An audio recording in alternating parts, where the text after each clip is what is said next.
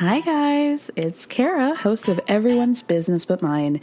And let's be real, one thing that makes the show possible is by selling sponsorships to advertisers. One way you can support us in getting more sponsors is by telling us a little bit more about yourself. You can do that by filling out a quick survey at the link in the show description.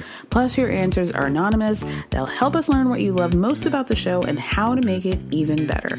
The questions will ask you about the things that help advertisers understand the audience. It'll only take a few minutes, and it's an easy way to help the show. So you can find the link in the show description. Thank you so much, and stay tuned for the rest of the show.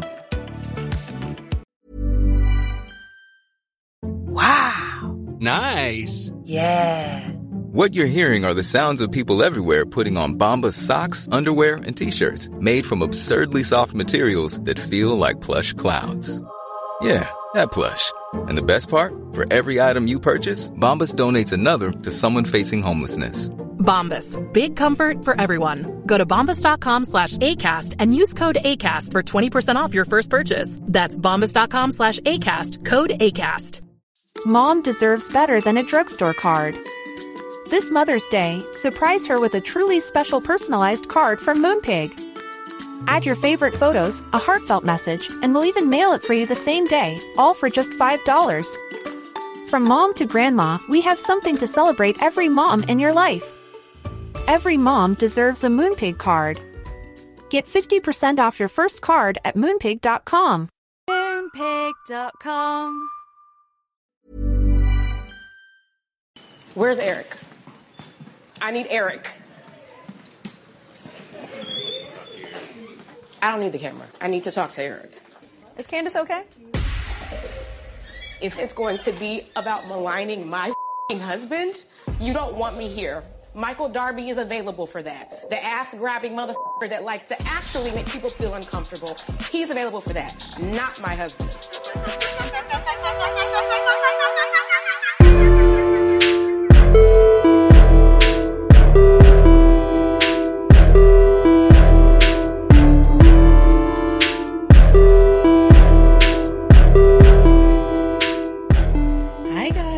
Welcome to another episode of Everyone's Business But Mine with me, Kara Berry, Housewives Edition.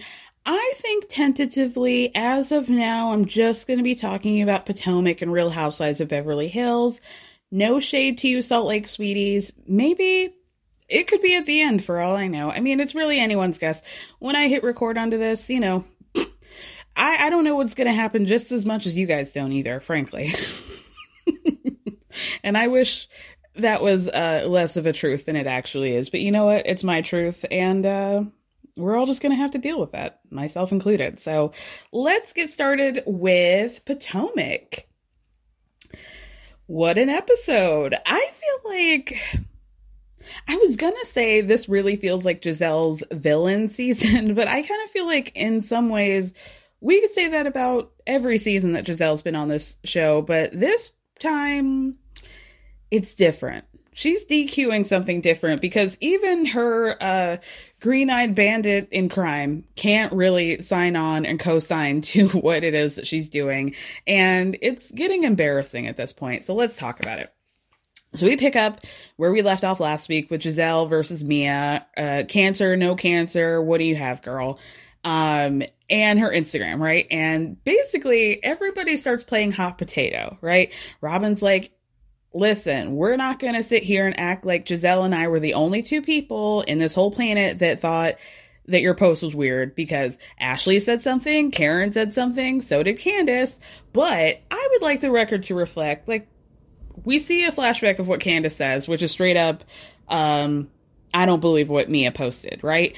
And Ashley caused some things too. Listen, can would it be fair to say that um Karen is just smarter than the rest of the women and she's not taking the bait and is not willing to go down G- the way that Gizelle and Robin are?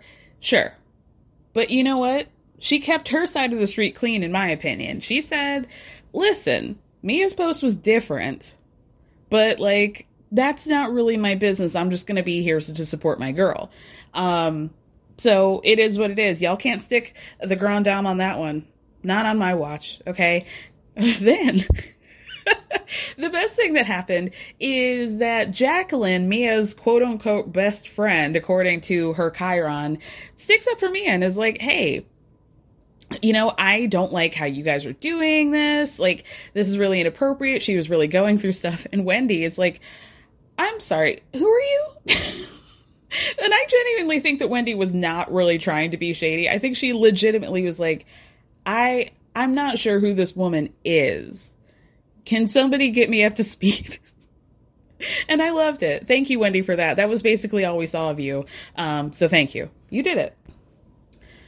Uh, then my girl Katie appears, my girlfriend, and Ray's Katie appears, and she's got no hair. We're done with the wigs.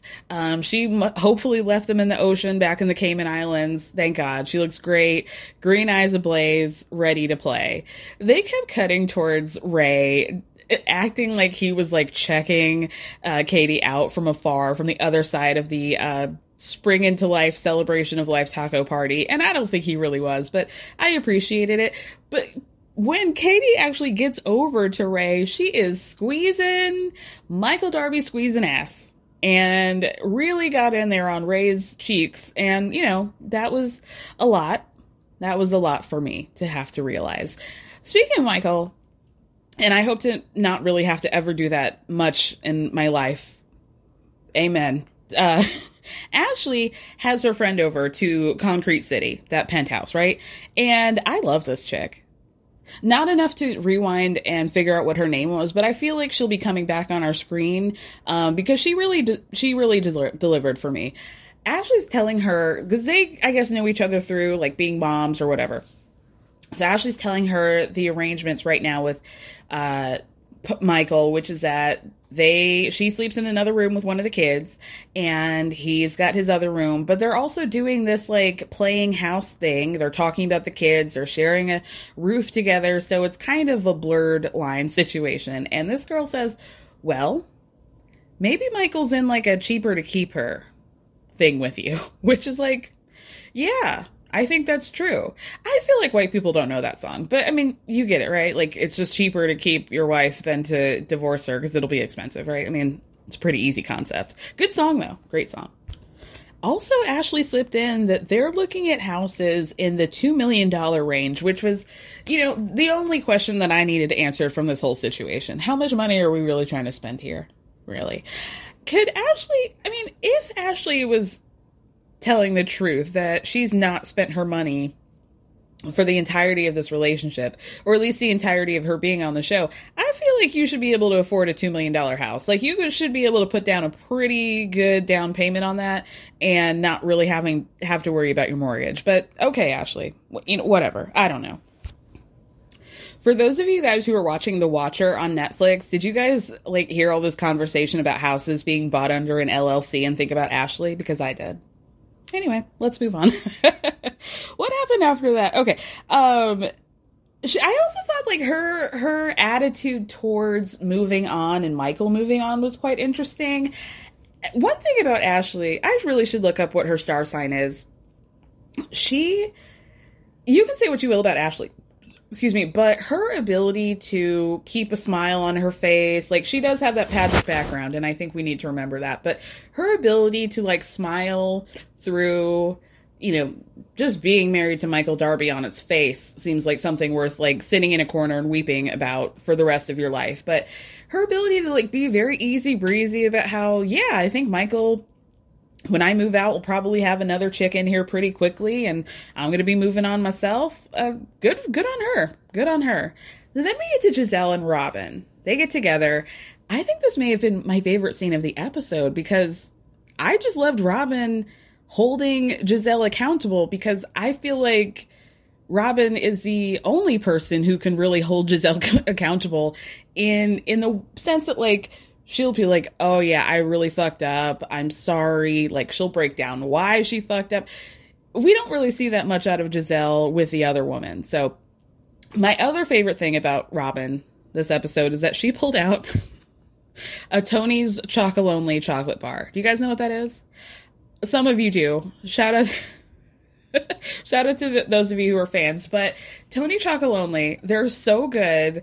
Um, they're these gigantic bars that kind of look almost like Willy Wonka like. Like they have the 70s font and they're just very like all the wrappers are super colorful. And they do come in smaller ones, but I usually they come in these like thick hunka chunka bars. They're really good, you guys. If you can find, they're expensive. They're expensive. I will tell you that. But uh, I think it's like five dollars a bar at the cheapest. But get one. My favorite one, I think, was the one that Robin was eating. It comes in a blue, uh, blue uh, package, and it's a chocolate. I'm acting like I don't know. The reason why I don't know is because it's standing too far away from me because I bought one. I saw it on the. I saw her eat one and I was like, I need one. So let me hold on. Let me just get it. Okay, and it's it's in a dark label and it's a chocolate pretzel toffee. Get your life, y'all. Thank me later. They're really good. Anyway, she was going in on that gigantic ass chocolate bar before they even actually ate, which was pretty iconic. But Robin holds Gizelle's stovepipe legs to the fire pretty much elite immediately and is like, "Hey, girl, I heard you uh, outed the fact that only my name is on our uh, the house and not Juan. Why did you do that?" and Gizelle's like, "You know what?" As soon as I saw their reaction, like I thought everybody knew, but as soon as I saw Karen and Ashley's reaction, I knew I had fucked up. She's like, "I'm so sorry." Um, and Robin's like, "Yeah." And you need to remember that because next time I could maybe spill something of yours. How would you like that? And, and Gizelle's like, uh uh no, thank you. please, please don't do that, please. Do it, Robin. Do it. Do it. I want to know. So then Robin explains in a confessional that the reason why only her name is on their home is because after their last foreclosure, Juan's credit hasn't recovered, so they just figured it made more sense to leave him out of the situation. So then this moves into Gizelle claiming once again that Ashley isn't actually getting a divorce from Michael because they're buying a house together. And Robin kind of checks her and is like, you know, I'm just not really comfortable with us doubting our friends' stories. Like, I just don't really want to go down that road. With Mia, I just think, like, what you did, it was a matter of delivery. It definitely, definitely could have been different.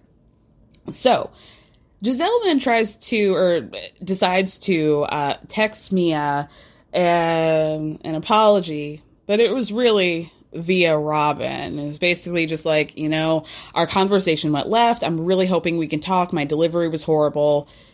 Let's talk later, right? So then Robin brings up the fact that while she was shopping with Ashley a couple days ago, Ashley told her that she got a DM from Brown Penis, Chris himself, Candace's husband, at 2:42 in the morning. So he responded to her. She was out with a girlfriend. And they were at some other venue, hotel, bar, whatever, lounge. And he responded, you should have come to the W, which is where he's the general manager at, right? And so Ashley is telling Robin in this flashback, like, that's just really weird, right? And who was he at the W with if it wasn't Candace? So Ashley had no idea that Can- that uh, Chris actually works there. So she tells her like, "Oh, he's the general manager." You know, I I don't really think it was that big of a deal. So then Ashley changes the the whatever she like moves the goalpost and it's like oh well you know i just my issue was that candace wasn't there. It's like well candace is not going to be everywhere every shift that that chris works period. So robin's like listen i wouldn't have taken that as anything other than chris just being friendly with me but Ashley's like, well, I just really feel like I need to tell Candace, which I actually think is fine. But then Robin says in a confessional, like, we need to get down to the semantics of it, right? It wasn't like Chris DM'd Ashley out of the blue. He was responding to something that she posted, right? And so then Ashley tells Robin, well, you know, regardless of whether or not he was just responding or he was DMing me, something about it felt off. Then Gizelle reveals that Chris also slid into her DMs or has over in the past in multiple occasions and that he at the last reunion had asked for a private conversation. And she was like, you know, I thought it would be fine. I thought my glam team was still in the room. It would be no nothing untoward, right? But she's like, you know, nothing happened, but he was drunk and everybody was gone. When I got to my room, all my glam was gone. Um, you know, and he was just sitting there complaining about Candace. I don't really remember what he said, right? So Gizelle says in a confessional, like, I would never be in a closed room with a married man because I've had my husband cheat on me. I just don't even want to have the optics of me being in a cheating situation, yada, yada, yada. He just asked for a com- private conversation, though. And Robin and myself, and I think the rest of America, don't really see the issue with that. Gizelle, however, seems to think that Chris was complaining about Candace behind closed doors in order to gauge whether or not Gizelle might be down to entertain um, taking a tour of his brown penis and how brown it is.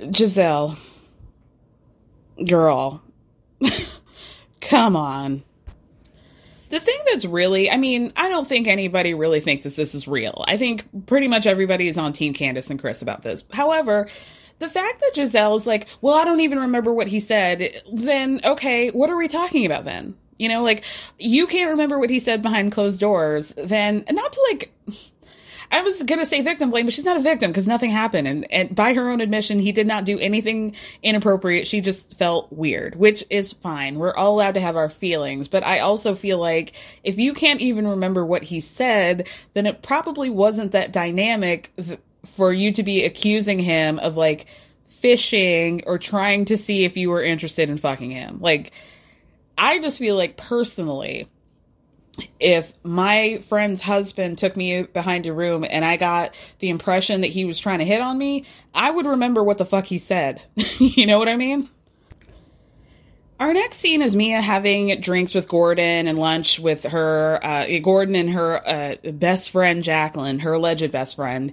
And Jacqueline tries to uh, ask, like, she tries to kind of throw Karen under the bus a little by ask, excuse me, y'all, asking Mia if she feels like at the celebration of life taco party that Karen was trying to CYA or cover her ass, c- cover your ass, right? And get puts a little bug in Mia's head that maybe, just maybe, Karen was like riding the fence that she actually is on Gizelle's side about thinking that Mia's cancer is fake, but she also just didn't want to get in the mess. And uh, Mia reads a text message from Karen, which I actually thought was funny. Text message literally Mia is on the way to the celebration of life taco party, and Karen's text says, "Hey girl, just wanted to invite you to my party." She's like, "I'm already on the way." But okay. But then it goes on to say, like, basically just, hey, the girls have been having a conversation. I want to give you a heads up. They've been talking about your posts, and, you know, I just want to let you know. What I will say is fair um, is that uh, Mia brings up the fact that Karen did not say this to her until she was literally on the way to the party, but they had met each other in person a couple times since Karen had that conversation with Gizelle and didn't bring it up until right before the party. I'm like 85% sure that Mia's about to fuck up her relationship with Karen, and I'm looking forward to that, and I hope you guys are too. so, anyway, then Ashley and Candace meet up, and Ashley decides to, like, tell her, hey, girl, I got this DM from Chris. Basically, admits in a confessional that normally Ashley would have brought this up in front of everybody, but Candace has made it very clear like, if you got an issue with me, bring it one on one. Don't do this uh, performative shit like you usually do in the other seasons. And Ashley actually decided to listen. and you know what? Good on you, girl, because who knows what would have happened. Maybe you would have gotten dragged, just like Monique did. Anyway, um, oh, should we talk about Monique? Let's talk about Monique really briefly. Um, so during last weekend, BravoCon weekend, which I think is worth mentioning, it had come out that this was on People.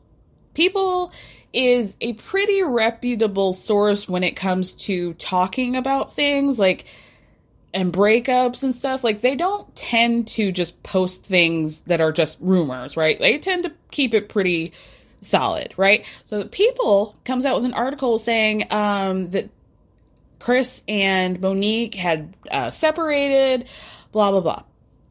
A couple hours later, they're on Instagram stories together, like a united front. She's flashing her engagement ring her wedding ring and what now she's like we're fine right and then suddenly it was like oh y'all don't want to you know y'all don't want to y'all listen to all these rumors. Why don't you come to our youtube channel and you can hear it from us? So apparently okay the first thing that happened is that ashley was asked about monique at bravocon and she said that uh, candace and or excuse me that chris and monique were taking a little bit of a break and then this article comes out and then they're denying it and then they go on youtube or i didn't go to the youtube because i felt like this is like some stunt behavior it just seems like y'all are trying to bring attention to yourselves while during bravocon right? So apparently what they said is that they don't live together and that they're like working things out and they're living in separate residences. That's a separation girl. So why are you acting like we lied? That's a separation if you're living apart and working through things, what am I not miss? What am I not getting? Anyway, Monique, I'm glad she's not on the show. but I also will say, like, I just I don't hate Monique. And I saw definitely in her last two seasons, Monique reaching out to Chris and being like, I don't have enough help. What she was really saying is like, I am the mother and you're basically checked out of our family and raising the kids. And Chris was just like, oh, well, why don't you just hire somebody? Ha ha ha, bye, I'm gonna go play golf. And I honestly think that like this, her stress at home was not something that she was really willing to entertain for the cameras, but it showed up when she and Candace got into that fight at the barn. You know what I mean? So I've personally been feeling like uh, Monique has made it very clear that she's really unfulfilled in her marriage and that Chris just like doesn't give a shit. But she was willing to play the game and be the not for lazy mom and like be the, you know, whatever football wife. And now here we are. Y'all are on YouTube saying that we're losers, even though y'all don't even live together. So, what are we supposed to make of that, Monique? Anyway, Candace starts out very confident. She just came back from the Grammys. She's talking about how it's a networking opportunity to, for her because she's still a freshman in the music industry. And I just loved her description of the re-release of her album Deep Space, Deep Space Deluxe. she describes the album as it being about relationships and talking and seeing and being seen. I love that. My album's about seeing and being seen. I, I really love that. I'm not even kidding. So that actually brings up the DM from Chris, and Candace is like, okay. So what did you think of that DM? And Ashley pivots real nicely. She's like, oh, well, I don't know. I thought maybe he was trying to holler at my friend or something. Like, I don't know. And then she says that she just wanted to make sure she told Candace because, you know, what if Candace starts looking through Chris's phone and he sees the DM and then she's feeling some type of way that Ashley never came to her? Okay, fine, right? The Candace is like, I, I, okay. Like, she is sitting there with, like, really nothing to say, which I don't think we've ever seen out of Candace, but she's like, okay, um, he's the general manager. I could definitely see why, if you didn't know he was working there, you would think that was weird. Like, I get it. But I'm choosing to believe that what you're doing now, Ashley, is not shade. I'm going to give Ashley one benefit of the doubt token. That's it. So Candace tells Ashley, like, I appreciate you coming to me, but the truth is that Chris is trying to rebrand the View. He wants notable, but basically he wants people with big followings to be there and to be posting from the party. All of this makes all the sense in the world. You want influencers, you want her doing her little tic-tac dances on the bar, like whatever. All the sense in the world. Nothing about this seems very weird to me. So we lead up to the big cast event for this episode, which is Ashley hosting a heels, sexy dance, legs, hips, and body yaddy, um, pussycat dolls, whatever class with the rest of the ladies. Karen calls out sick. Gizelle calls bullshit on that immediately because we find out that at the celebration of life taco party, and I will call it that for the rest of time, um, Therese, who was invited by Robin, not not uh Karen, goes up to Karen and is like, you know, I really want to renew our friendship. Let's talk. Let's start getting things back in motion. And Karen was like, absolutely. Only to find out that Charrisse had been trying to text her and getting contact with Karen, and Karen's been blanking her since the celebration of life taco party. And that, sorry, that just makes me laugh. It really does.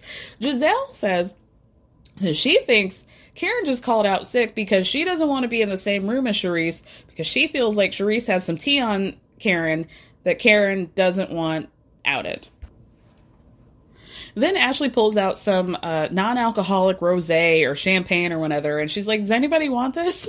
Gizelle goes, "No, I sure don't. Do you have some of the real stuff?" Robin tries to fil- facilitate a conversation between Ashley and Gizelle about the divorce of it all, and Gizelle being like, "You're not getting a divorce, girl. What are you doing?" Gizelle's like, "I wasn't trying to be accusatory."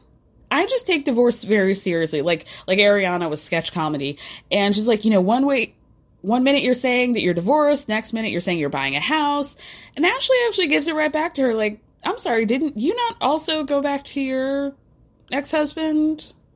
And Gizelle's like, well, yeah, but 15 years later, I'm like, well. I think it might make more sense that Ashley's having this back and forth while they're still kind of together and living together than you uh, getting embarrassed by Pastor Holy Whore again 15 years after you freed yourself. I don't know. Uh, that's just a little bit more embarrassing to me. And also, do you guys remember when after that reunion and Monique pulled out her binder about Pastor Holy Whore, he went on a YouTube uh like live stream and pulled out his own uh receipts or whatever, but basically he just had to sit there and admit that he had cheated on Gizelle hella times and the reason why they broke up is because he was talking to some other bitch. So, you know, I think equally you guys have been embarrassed by the men that you uh, married or were attached to. So maybe let's just call it even.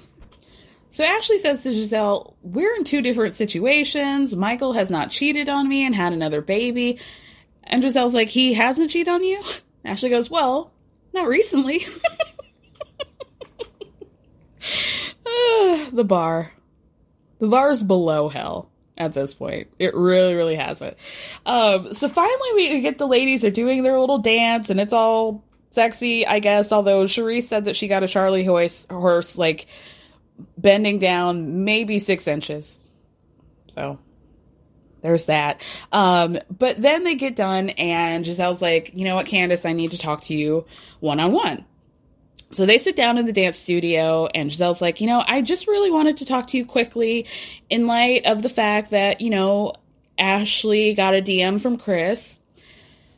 And Candace just looks at her and is like, all right, where are we going with this, Gizelle? So Gizelle says, there was a situation in which Chris made me feel completely uncomfortable. And at this point, I just feel like I need to talk to you, Candace. So Candace is like, okay, what happened? And Gizelle says, well, we were at the reunion. We were in the hallway. We are talking. And he says, hey, can I talk to you in a room? And I said, cool, because I thought my glam was there. But then we get to the room and the glam squad was gone. And I just immediately felt like I didn't want to be in this situation. So Candace asks did he do anything? And Gizelle says, no, he didn't. so now Candace is like, okay, what happened then? And Gizelle's like, honestly, Candace, it was really late. It was a long day. I don't remember exactly what he said, but I can tell you, I don't want to be in a room with a married man. And then she says that the next day she had told Cal, who's her friend, hairstylist, glam person, part of her glam squad, she told Cal about it the following day, and Cal put the battery in her back and was like, That's weird that Chris would have uh, uh, asked you to go back into your room because Chris said bye to me. He knew uh, that all the glam team was gone, but this doesn't mean anything. Right? Like, unless Gizelle said to Chris, We can go to my room because I know the glam is there. There's really nothing suspicious about it. Maybe Chris was just like, Oh, we're going back to her room. I don't know. Like, really, unless Gizelle was like, we can go back to my room because there are other people there, and he knew that there weren't people, that's the only thing. But we don't know that. She didn't say that that's what he said, or that's the conversation that they had. So at this point, Candace is looking around the empty dance studio and is like, okay, is this what we're doing? this Chris is going to be attacked now. This is what we're doing. And then Candace is like, Gizelle, Chris thinks the world of you. He likes you. He likes Ashley. He likes Robin. You guys have been to our home. You've had a beverage. You've had his food. He would take his jacket off if there was a puddle to um, help you and to keep you from having to, to walk in it. So, what are we doing here? Did he make you uncomfortable, Gizelle? And she's like, Yeah, 100%. And then Gizelle says, Listen, Candiace, I understand that that's your husband, but you can't diminish how I feel. And Candiace cuts her off and she starts looking directly at the camera, like total fourth wall break. And she's like, What are we doing? What is this? and Gizelle's like, Well, I'm just telling you how I feel. And Candiace is like, Okay. She gets up, walks out of the dance studio without saying a thing, but when she hits that hallway, where's Eric? Where's the producer, Eric? Get the camera out of my face. Let me get to Eric. So she goes into a bathroom. Eric is following behind her. She's like, if this is going to be about maligning my fucking husband, I won't be here. Michael Darby is available for that. That ass grabbing motherfucker who actually makes people feel uncomfortable, he's available for that. Not my husband. and then we get hit with a to be continued. And I loved that. I really loved that. Candiace also went on Twitter after this and had a beautiful tweet thread. Let's hear it. The first tweet says, I haven't said anything yet, mostly because I've been in the land of Bravo having the time of my life, like being at BravoCon, right? But episode two has come and gone. The first and most relevant thing I can say is that it's hard to say anything at all because I hashtag support women, I hashtag believe women, and I support hashtag me too. I can't tell a woman how to feel about a man's presence in her orbit. We're entitled to our feelings and they should never be diminished or questioned. It's why the most appalling part about this episode and those that will play after is that watching a feral gutter snipe attempt to un excuse me, attempt to upend and dismantle these pillars that women have worked so hard to establish all in the name of what? All in the name of entertainment? Where have we landed? How exactly are we here? You're not a victim. What you are is a calculated slab of misery, creating the next generation of snipes through the fine example your children have to mirror. We're all in danger. And then she tweeted a separate tweet after that. When you have to explain to your children why a woman would use a network and a television show to falsely accuse a man of inappropriate behavior, call us. Until then, sit it out. Bets are off. and then I saw just another tweet that I had not seen before. This just happened, what, earlier today or yesterday, um, where Chris had responded to All True Tea on Instagram. He wrote on this comment, this was uh, the clip of Ashley talking to Candiace about Chris responding to her Instagram story, right? So Chris responded under that post. That's a funny picture. The actual story I responded to was of her and Robin, Ashley and Robin, at a bar three blocks away. And Candiace already knew that I sent Ashley a quote unquote DM because I told her right after that. That's what we mean when we say quote unquote editing. And then Candiace retweeted that. So it turns out that according to Chris, he wasn't responding to Ashley kicking it with her friend. He was responding to Ashley and Robin, which makes all the sense in the world as to why Robin is like, I don't feel like this is weird at all. I feel like this is perfectly okay. I've never felt uncomfortable with Chris. And I really appreciate her, like, fully not wanting to ride this narrative because it ain't good. It ain't good. And I feel like we've seen in the past Gizelle, or excuse me, Robin ride for Gizelle when she didn't need to, just being a good friend, while Gizelle did some bullshit. But I, I like really appreciate appreciate her, and I'm sure Candiace does too, for being like, I'm not gonna engage in this. I'm not even gonna participate in it. I, I don't agree with you guys, and I'm not doing it. So, whoo, y'all, let's move on to Salt Lake City. Nope, Beverly Hills. Mom deserves better than a drugstore card. This Mother's Day, surprise her with a truly special personalized card from Moonpig. Add your favorite photos, a heartfelt message, and we'll even mail it for you the same day, all for just $5. From mom to grandma, we have something to celebrate every mom in your life. Every mom deserves a Moonpig card. Get 50% off your first card at moonpig.com. Moonpig.com. Hey Dave. Yeah, Randy. Since we founded Bombas, we've always said our socks, underwear, and t shirts are super soft. Any new ideas? Maybe sublimely soft. Or disgustingly cozy. Wait, what? I got it. Bombas. Absurdly comfortable essentials for yourself and for those facing homelessness. Because one purchased equals one donated. Wow, did we just write an ad? Yes. Bombas. Big comfort for everyone. Go to bombas.com slash ACAST and use code ACAST for 20% off your first purchase.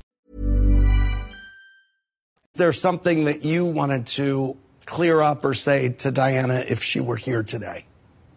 Oh, I don't need to clear anything up. No. I mean, I think we're very clear on our non-relationship. Y'all, when I tell you I am so glad we have one more part left of these bitches before I need a break. I need a break before I'm gonna break down. It's exhausting. It's exhausting. I honestly think, like, with no sense of irony or exaggeration whatsoever, that this may have been the most I was actively annoyed watching any episode of any Housewives ever. Maybe ever, honestly. So let's get into it. It starts off where we left off again with Garcelle pleading with Diana to stop being a fucking weirdo and to just leave her alone and stop speaking her name on Instagram. And then Diana accuses Garcelle of calling her evil, which, according to Diana, is the worst injustice that's ever been done to her, the worst name she's ever been called. Garcelle has to remind us that the only reason why she called Diana evil is because Diana called Sutton a cunt.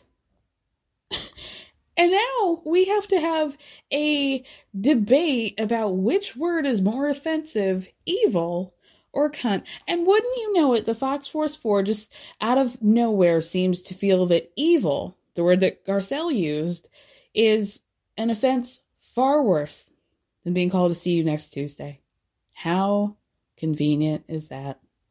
Then Diana accuses Garcelle of also calling her soulless, which, again, let the record reflect that Sutton actually called her that. And when Andy asks Sutton if there's anything that she would like to say to Diana, she's like, uh, no. There's nothing I want to clear up with her. No, I mean, I think we're very clear on our non relationship. Amen to that. Then Diana has to part her dry lips of hers to be like, you know, I'm just really hurt because of what Garcelle said. And Garcelle, me, probably every black woman that watched this just threw up her hands like, you gotta be fucking kidding me. Like, why am I in it? See how I get thrown into stuff? I even did nothing. Diana tries to cry, like, Jax is a sweetheart and he's a sweet son of the earth and whatever the fuck she said, and nobody would ever go after him. And I declare lawsuit. Okay? I declared lawsuit yesterday against whoever did these bots and you know we're going to get to the bottom of this my privilege is that i have the money for lawyers for that so we're just going to find out who that is then erika sticks up for Diana, but honestly, I didn't really give a shit. And then Andy tries to figure out what it is that Diana said on Instagram when she was harassing Garcelle, but Garcelle paid her exactly what she deserved, which is dust. And it's like, honestly, I don't want to talk about her. I don't want to bring anything up. I don't want anybody to talk about me because I talked about Diana. Like, please, let's just cut the Wi Fi on Diana, cut the cameras dead ass. And I really hope we never have to deal with this woman again. Woo. So the cast goes on a break, and Erika and Rinna do this two person improv about how everybody's kids on the cast have gotten death threats against them, and they're just so shocked that Garcelle would think it would be any one of them. And you know what? I think these bots were designed to divide us. That's exactly what they were designed to do. And then Dorit and Kyle are doing a two one on one themselves over in Kyle's dressing room talking about Crystal and how they feel like she's trying to CYA cover your ass with um Sutton and all of the stuff with that and how um Kyle's like such a mean girl. Like this is what happens when you don't tell the truth. You can't keep your story straight. Well, okay. We'll keep that same energy for later with your friend Lisa. Let's do that. Anyway, then we have to dedicate at least 45 seconds of a segment dedicated to like Kyle's new tattoos, which felt really unnecessary. Kyle's clip package was about her daughter, Farrah, um, and her relationship. Some dude that we've never fucking met before. Who cares? Um, and then uh, what else? Like a conversation between Erika and Garcelle that Kyle was her name came up. That had nothing to do with her. What are we doing here? It, her the part of her segment was Erika and Garcelle going back and forth because Garcelle said don't be Kyle. That that was part of her storyline. I'm confused. Anyway, then there's a whole segment about Dorit and Mauricio and whether or not they're fucking. Apparently they're not, which is disappointing, frankly. And then PK and Mauricio's friendship, which again really doesn't have anything to do with Kyle. And then here's something I found interesting. Given last week, I'm sure many of you saw this, but if you didn't, uh, Erika did some sort of Watch What Happens live, I think. And the question that was asked to her was, Who do you think is going to be the next couple to break up? And she said, PK and Dorit. So during Kyle's segment, Erika turns to Dorit, who she's sitting next to, and is like, Do you mind if I tell this story? And then she proceeds to tell a story about how back in the day, before Dorit and PK got together, Erika was in Berlin for the World Cup or something, and uh, she ran into PK. She was with a girlfriend, PK was with whoever, and they got to talking. They're just like joking with each other, just, you know, funny banter or whatever. And PK apparently asked Erika and her friend if they were porn stars. But she pitches it like it was just like a jokey conversation that they were having. It wasn't anything that made her feel uncomfortable. Like this isn't a Gizelle and Chris situation, right? And then Dorit says, I actually don't think I even knew that story. I feel like what we just witnessed was part one, and then the Watch What Happens live thing was part two to Erika and Dorit having some kind of um, situation, agreement, or whatever to drum up some storylines for each other for next season. Like, it's just not adding up for me.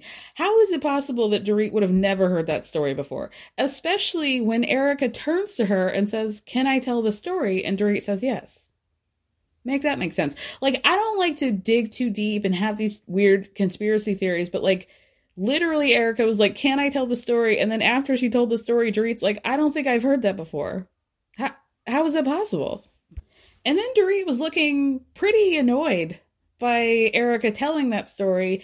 And it just felt like, again, sowing the seeds of like having a fake uh, discord between them.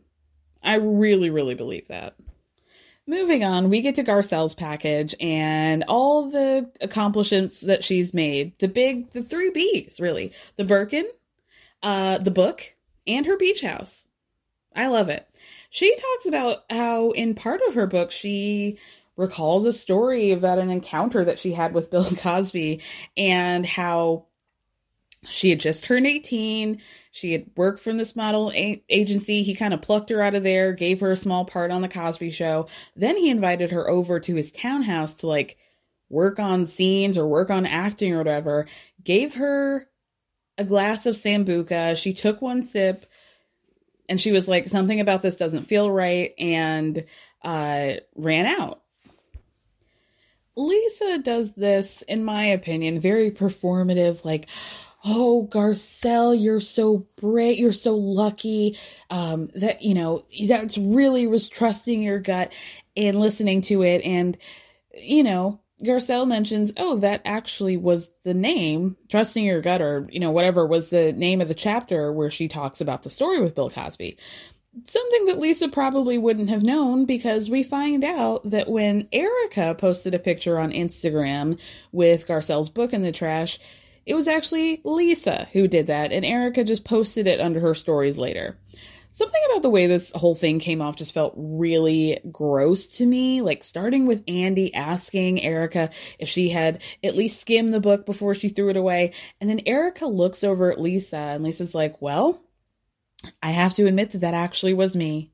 So Lisa says that the reason why she did that was to retaliate at Garcelle because they had a handshake agreement that they would never discuss children.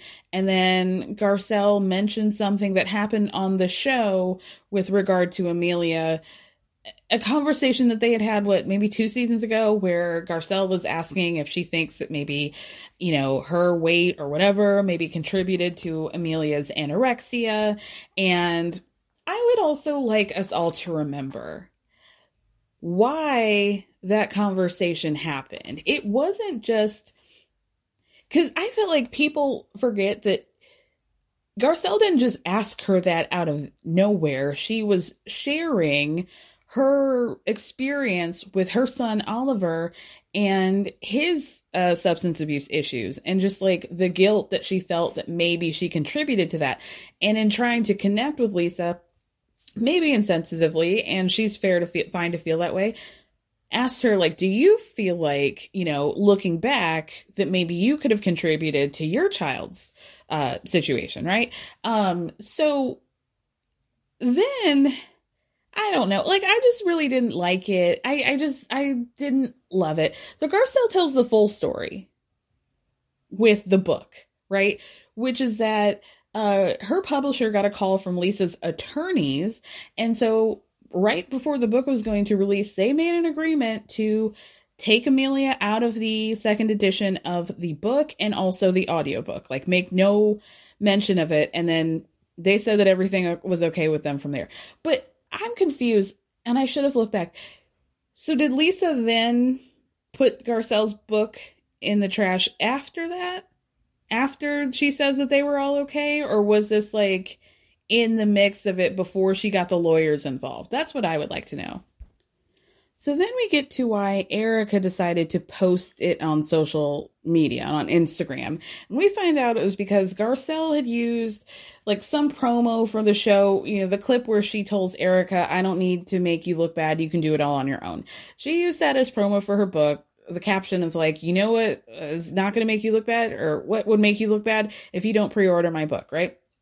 Erika didn't like that, so she was like, okay, well then I'll post the uh, the thing in your in the trash, right? Your book in your trash. Okay. Then we had to spend a whole bunch of time, more than I think was ever necessary, on whether or not uh, Lisa recycles or something, or like recycles properly, and then they're all just kikiing over Harry Hamlin or whatever, while Garcelle's just sitting there watching Erika and Lisa and Kyle and Andy like laugh about proper recycling techniques. Like, who gives a shit? Then Lisa tries to do some sort of gotcha thing with Garcelle over the fact that she had recently filmed with Lisa Vanderpump and that Oliver, her son, works for Vanderpump in Vegas, although not sure if he still does after his wife outed him for cheating on people while he was working. But anyway, we'll figure that out later. Um, but honestly, luckily for Rinna, Vanderpump was wearing such a ridiculous outfit in this picture that she showed or that they showed on the screen with uh Vanderpump and Garcelle. It was hard to really concentrate. What is with why does Lisa want to look like a magician? Vanderpump. Like at first I was like, okay, does she know that she looks like a magician? Does she know that she looks like early 90s Paula Poundstone? But at this point she has to know how do you even find a red satin vest? How do you even find that? Like the magician store, right? Like, how do you even find clothes like that, Lisa? I'm just so confused. And, oh, she looked like somebody during Moulin Rouge or something. Like, I don't understand what she's doing. but this isn't about Lisa Vanderpump. Not yet, at least. Moving on to Rinna's segment, dealing with the loss of her mother, Lois, and also lashing out at Sutton all season because of it. And I had to kind of let out a little chuckle when, after all of these sentimental moments about Lois, you know, we're going back and forth, Andy and Lisa about this. Andy, like dead ass, asked Lisa, Did Lois ever watch a show? And when she says, Yeah, she goes, What did she make of you? So Lisa was like, you know, the one thing about Lois is that she never made me feel bad or she never made me feel less than. And I'm not going to say anything except for just in my memory, I was thinking about how Amelia was talking last year about going through some mental health issues and how she had reached out to Lisa and Harry for help and they weren't there and so she had to get her housekeeper to help her and like take her to the hospital or whatever. Anyway, next is Sutton's segment about her clumsiness with her words, and I'm going to keep it 100 with you. Aside from the things that she said about Dorit, which I will agree was objectively horrifying, like really awful, I don't really care about the other stuff. Like, I'm really not going to ever give a shit about rich people fighting, about which one had to go pay for the other one to go to a rich party with Elton John. You know what I mean? Like, there's no stakes in that for me. I, I don't care. So, Sutton says that she feels like she'll probably regret what she said to Dorit until the day she dies, and that it's really like the worst thing that she's ever said in her life. And then Andy brings up Kyle getting physical with Sutton. You know, when she grabbed her arms, and she did it last season too. Um, and I'm not really one to like throw around the abuse stuff, but the way Kyle reacted was like typical abusive boyfriend. First, she's laughing when Andy brings up the segment. She's looking over at Sutton and like just like ha ha ha chuckling. Sutton doesn't think that shit's funny. And then um Kyle Andy brings up how Kyle getting physical with Sutton and somebody some listener uh, or viewer rather wrote in a question about how uh, Kyle putting her hands on Sutton could compare to Brandi putting her hands on Kyle back in 2015. And they played the clip from that, which I thought was very per- pertinent. So, first, when Andy brought it up, like I said, Kyle's laughing. And then she says, Oh, well, the situation with uh, Brandi was different than the situation with Sutton. But uh, rolling it back, it didn't really seem that different because Kyle was the one who put her hands on Brandi first, and Brandi was like, "Get off me." and the fact that it wasn't like she pushed her down the stairs, it was a plat, it was a foyer that was on a platform, like a single stair. Let's talk about, and um, she just happened to be closest to the stair. I'm not trying to like make excuses for Brandi, but Brandi was reacting to being touched. Brandi did not go for Kyle for no reason. Like Brandi was leaving with Kim, walking out the door, and Kyle comes for her and grabs her by the shoulder, and Brandi's just like, "Get the fuck off me," which is probably something that I would have done. It's a reaction to somebody putting their hands on you. So, uh, yeah, I mean, the difference, I guess, is that Sutton didn't retaliate. That's the only difference that I saw. So then Kyle's excuse is like, oh, this is just how Sutton and I joke. And I grab her and she's like, oh, don't do that, Kyle. And by the way, she had a bruise on her before she got to that party. Like, all of this is just like hitting real weird angles for me personally. So Sutton stops her and is like, um, actually, that wasn't a bruise on my arm. That was somebody's makeup. And Kyle's like, okay, well, my point is that I didn't hurt you. and Sutton's like, no, you actually pulled on me pretty hard. And you also didn't help me with my discussion with Diana. You pretty much immediately jumped into her defense. You didn't try to help me at all. And you said I was lying about having my two miscarriages.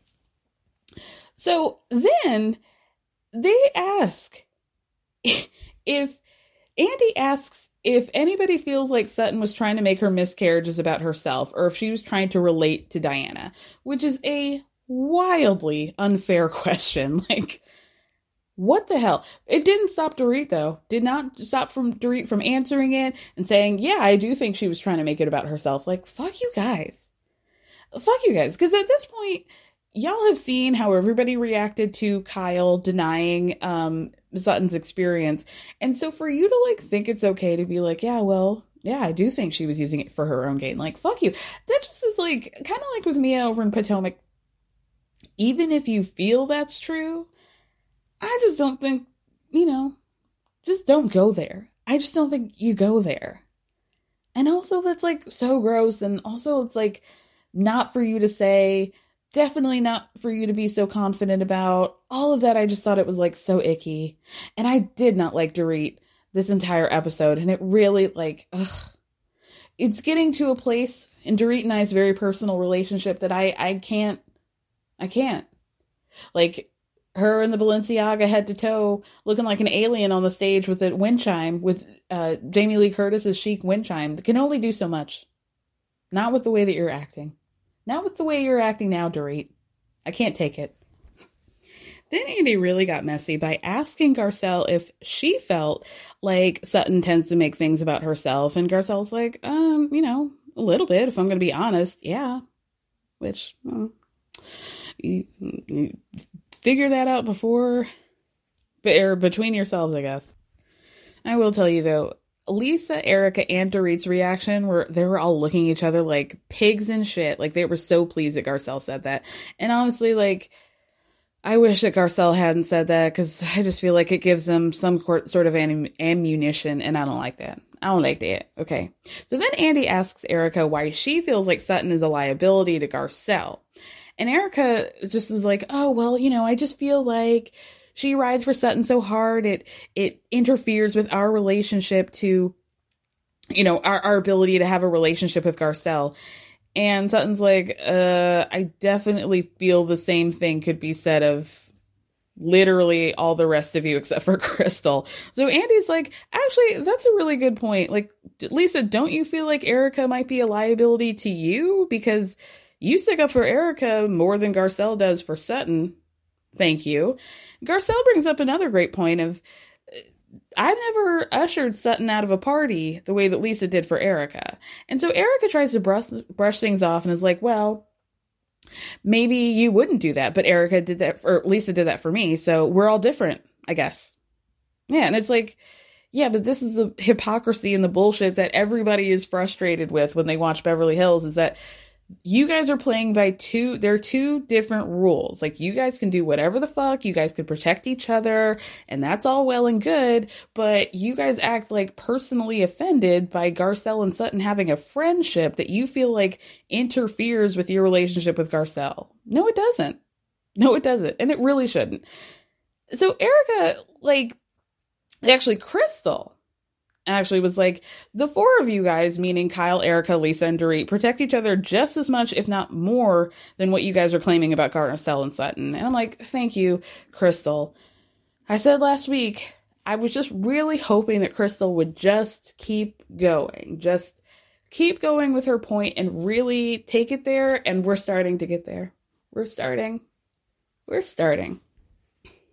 Then Andy announces that Twitter user Kathy Hilton's notes asked the question of when is Sutton going to understand that Lisa doesn't like her? And Lisa tries to explain, no, I do like her. I don't hate her, but you know, you, Sutton, maybe you pissed me off a few times, but Sutton holds her ground and says, Lisa, you continue to come for me on social media even after we stopped filming this season. We see uh, them going back and forth on Instagram, it looked like. And Lisa made a comment about how, oh yeah, that's right. Sutton worked her ass off to have the money. That's what she's crying. You know, like whatever. It takes a gold digger to no one. Um, you know, however you get your cash, just own it, baby. And then Sutton responds to her, Now, Lisa, you know that I've known my ex since we were kids. Don't be doing this. And Lisa responds to her, Okay, and so if he stopped paying you mentally, then what? You'd be in the same spot as Erika. What then? Shrug emoji. bitch, what is wrong with you? So Lisa's like, well, I had a rough season. And Sutton's like, I understand, but you didn't lash out at anybody else but me. And at this point, I don't consider you a friend. How can I? So then Sutton reminds Lisa that she was actually there for her a lot when Lois was in hospice, checking in with her, making sure it's all okay. And sometimes she wonders if Lisa forgets that. And then she's like, you know, I was a dead horse and I turned into glue. I mean, I was giving glue to all the schools in LA. then she tells Lisa, I really need an apology. So Lisa says she's sorry, and then Sutton's like, Well, it's a pattern of behavior. And Lisa's like, I understand that, but I'm talking to you right now. I am sorry that I took it out on you. I'm sorry I took my pain, anger, sadness, fear. You can accept it if you want or not, but I just want you to know that I am sorry. I'm sorry I took it out on you because I did, and I'm sorry. And Sutton's like, okay, well, thank you. And then Dorit has to be like, I just, for just for a second, I don't understand the glue reference. And then we have to explain that they make glue out of horses' hooves and you know, for an international bitch, I felt like she should have gotten that. It's not really cosmopolitan of you, Dorit. Then we start to talk about Lisa's social media presence. And Andy uses a very understated set, a statement of telling Lisa that she has no impulse control. Andy calls her out for the fact that she just likes to post wild shit that she has to delete really quickly. How a couple weeks ago she had said that she was never going to talk about Beverly Hills, never talk about the show again. But literally the day before they started filming the reunion, here she goes again, flapping those lips of hers and was talking shit, posting screenshots of Kathy's text message, like, I'll talk about it, whatever, blah, blah, blah. Then they just like, I mean, my God, like the therapizing of Lisa's an impulsive person, and I think that maybe she gets like a dopamine rush out of posting stuff. Like, what? Andy asks Lisa if she still gets a dopamine rush, even if it's negative attention. She says she doesn't, and that she doesn't like negative attention. Bullshit. bullshit. The, probably the biggest lie that I've heard Lisa Rinna say since the last lie she said, or certainly since, you know, Kathy's not on the stage yet. So let's get ready for that. Andy brings up the fact that Lisa was calling out production on social media, posting pictures of Lois, and was like, you guys only dedicated one episode to her misery, and like, I'm grieving, blah, blah, blah. And you know, how she deserved more. And Andy says, instead of putting that on social media, why wouldn't you just call somebody on production and tell them that they're upset? And they'll shut her fat lips right up. And Erika's too. And Dorit's, thank God. But not Kyle. This is probably the only time I was rooting for Kyle. She's like, well, she wouldn't call production because that would be too easy. and she wouldn't get the dopamine rush from that. Amen. Amen. And now we said it. Oh God. So then Lisa does some big monologue about how she's growing and changing and she gets better and then she doesn't and she gets better and then she doesn't. I blanked out and I just like, let me kick it on over to Google and just type in Lisa Rinna age. 59 years old. 59 years old talking about how we just need to give her a chance to let her grow. What? Man. Selling a little or a lot? Shopify helps you do your thing however you cha-ching. Shopify is the global commerce platform that helps you sell at every stage of your business. From the launch your online shop stage to the first real life store stage, all the way to the did we just hit a million orders stage. Shopify is there to help you grow. Shopify helps you turn browsers into buyers with the internet's best converting checkout. 36% better on average compared to other leading commerce platforms because businesses that grow grow with Shopify. Get a $1 per month trial period at shopify.com/work. shopify.com/work. Even when we're on a budget, we still deserve nice things. Quince is a place to scoop up stunning high-end goods for 50 to 80% less than similar brands. They have buttery soft cashmere sweaters starting at $50, luxurious Italian leather bags, and so much more. Plus, Quince only works with factories that use safe, ethical, and responsible manufacturing. Get the high-end goods you'll love without the high price tag with Quince. Go to quince.com/style for free shipping and 365-day returns. Staring down the barrel of 60 with a bunch of diamond chains on and a Kim Zolciak wig. That's sad, baby. Anyway, let's move on. Andy brings up a viewer question about how Lisa posts a lot of shit, including racially racial microaggressions, and how she needs to put be put on pause. And like, girl, like lip syncing for her life. Put me on pause then. I don't care, girl. Lisa, you have never cared about anything more in your life, but okay. Andy brings up a post that Lisa posted and deleted about how if we fight Garcelle on our show, then all of a sudden we're called racist. Excuse me, that's bullshit. See? This is bullshit. Bullshit coming out of me. That's why I burped.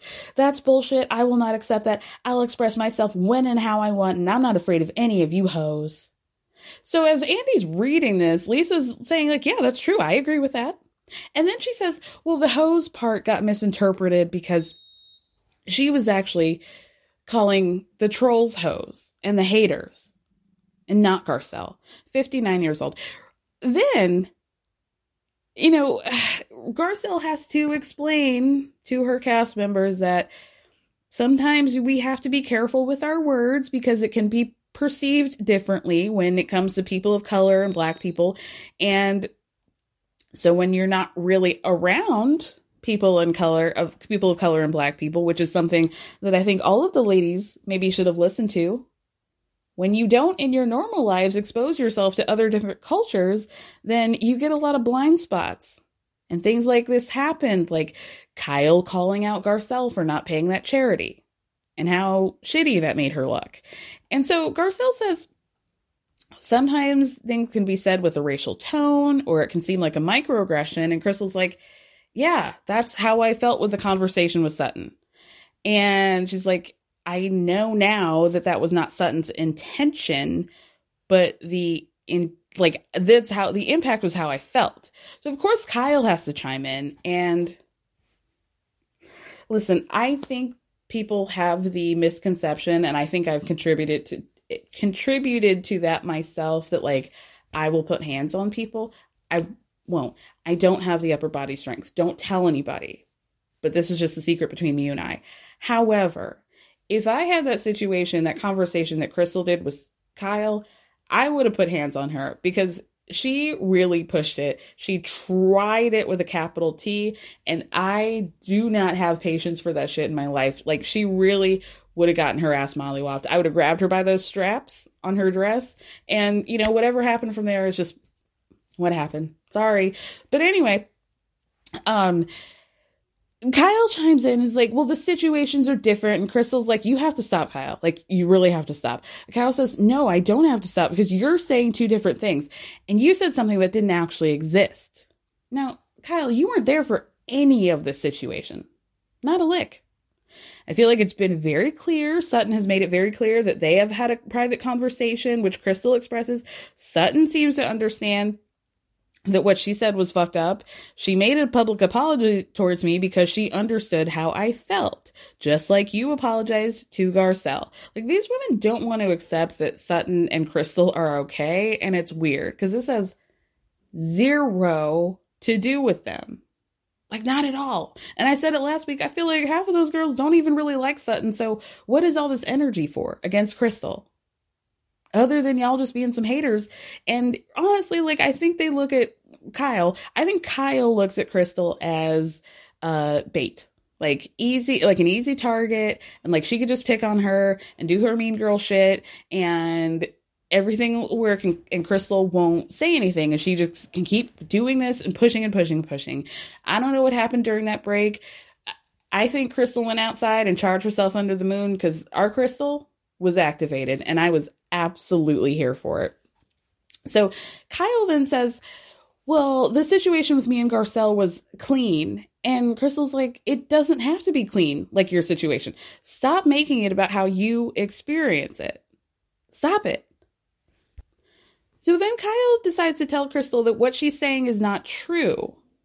And Crystal's like, it is my truth. You just don't understand it and you never will. That's who you are. And then Kyle says, actually, that's not true. And Crystal says, Kyle, you only said that you understood a Garcelle because you didn't want to get in trouble. And that's the truth. and that shut her ass right up. I mean, she did say, like, no, I didn't. But I mean, that's really it. That was really it. Checked a bitch. And I loved it. So then Andy tries to stop them and it's like, well, I think you guys are having two different conversations, but They shouldn't be. Kyle just refuses to understand what Crystal's saying, not because there are two different situations that are actually happening. Like she just is being intentionally obtuse. That that's my opinion.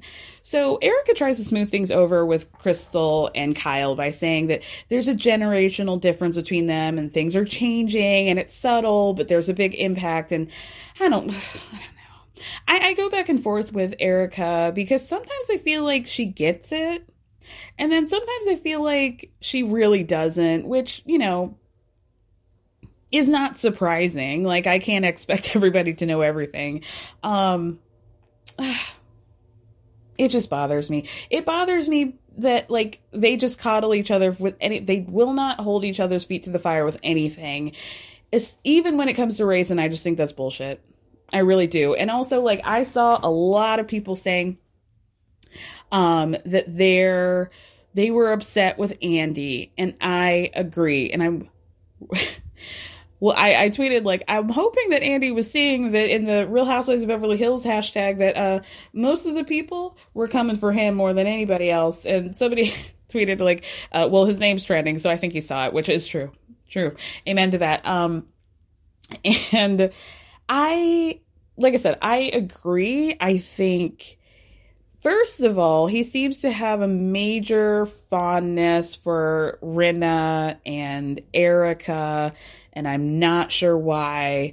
Um, not doing it for me, but you can be on the losing team, Mr. Cohen. That's not my problem.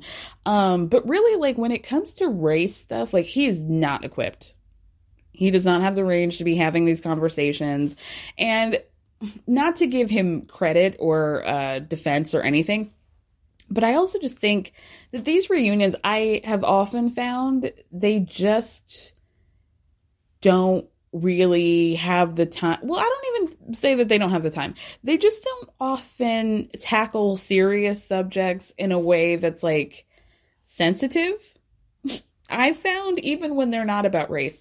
So, not to give Andy credit and be like, oh, maybe this is just editing. I do think that this has a lot to do with Andy. I do think that he clearly has like a lot of blind spots when it comes to race relations. And I do think that like he was letting whatever fondness that he has for these women um, over Garcella and Crystal blind him. And ugh, I just thought the whole conversation was like gnarly. I didn't like it. I really, really didn't like it. And I really hope that Andy takes that into consideration. What a lot of black people were saying, like, go into the RHOBH uh, tag on Twitter and y'all see y'all will see what everybody thought and I I'm with you guys. I didn't like it. I didn't think it was okay and he just he doesn't have the range. He really doesn't. And he's really got to look at it not only because of the show, just like do it for yourself, my guy. Do it for yourself. Please. Please. Cuz never mind. Let me not say anything about Andy. let me not reveal things that I know. And don't be DMing me. I'm not going to tell you guys. Okay. Just, uh, I think given, um, never mind. Andy just, for his own personal life, really needs to get it together with his race relations. We'll just say that, and you can read between whatever lines that is. So they take a break. And Andy says they're going to do another segment and then Kathy's going to come out. And all of a sudden, this like dramatic music's playing. Kathy, the Suburban's pulling up to the lot, the driver's getting out, and then we just see like Kathy in a two piece robe set and and uh slippers, like harmless, right? Y'all, why was Lisa pacing back and forth like the end of the Jinx, like Robert Durst, and I almost thought like maybe this was just like a fake out by editing, but no, the camera, like the ladies are all on set. Some of them are getting glam, some of them are talking to each other. Andy's texting, whatever.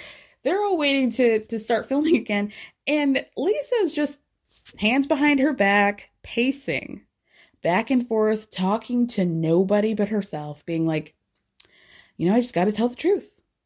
I just got to tell the truth. All I have to do is tell the truth. Just talking to herself. like, there's not even anybody around her where it can even be mistaken that, like, maybe there's somebody who's like slightly off camera. No, She is in her own world, just being like, just say the truth. That's all I have to do. That's all I have to do. She looked like a psycho. I mean, honestly, like, if she had started belching, I would not have been surprised, truthfully.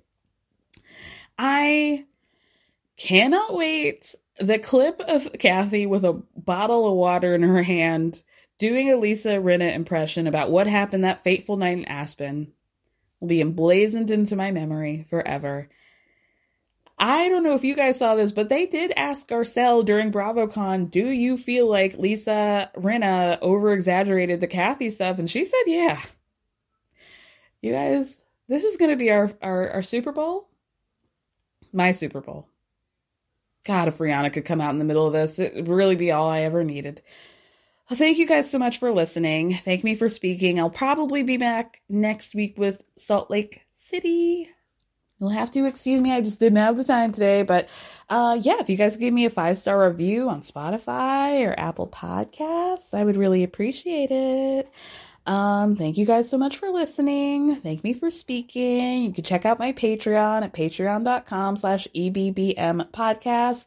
This week I talk about the crazy, wild Peacock documentary, I Love You, You Hate Me, all about, you guessed it, Barney. you think it sounds silly. I'm telling you, it's sillier, but in the best possible way. So check that out. Have a good weekend.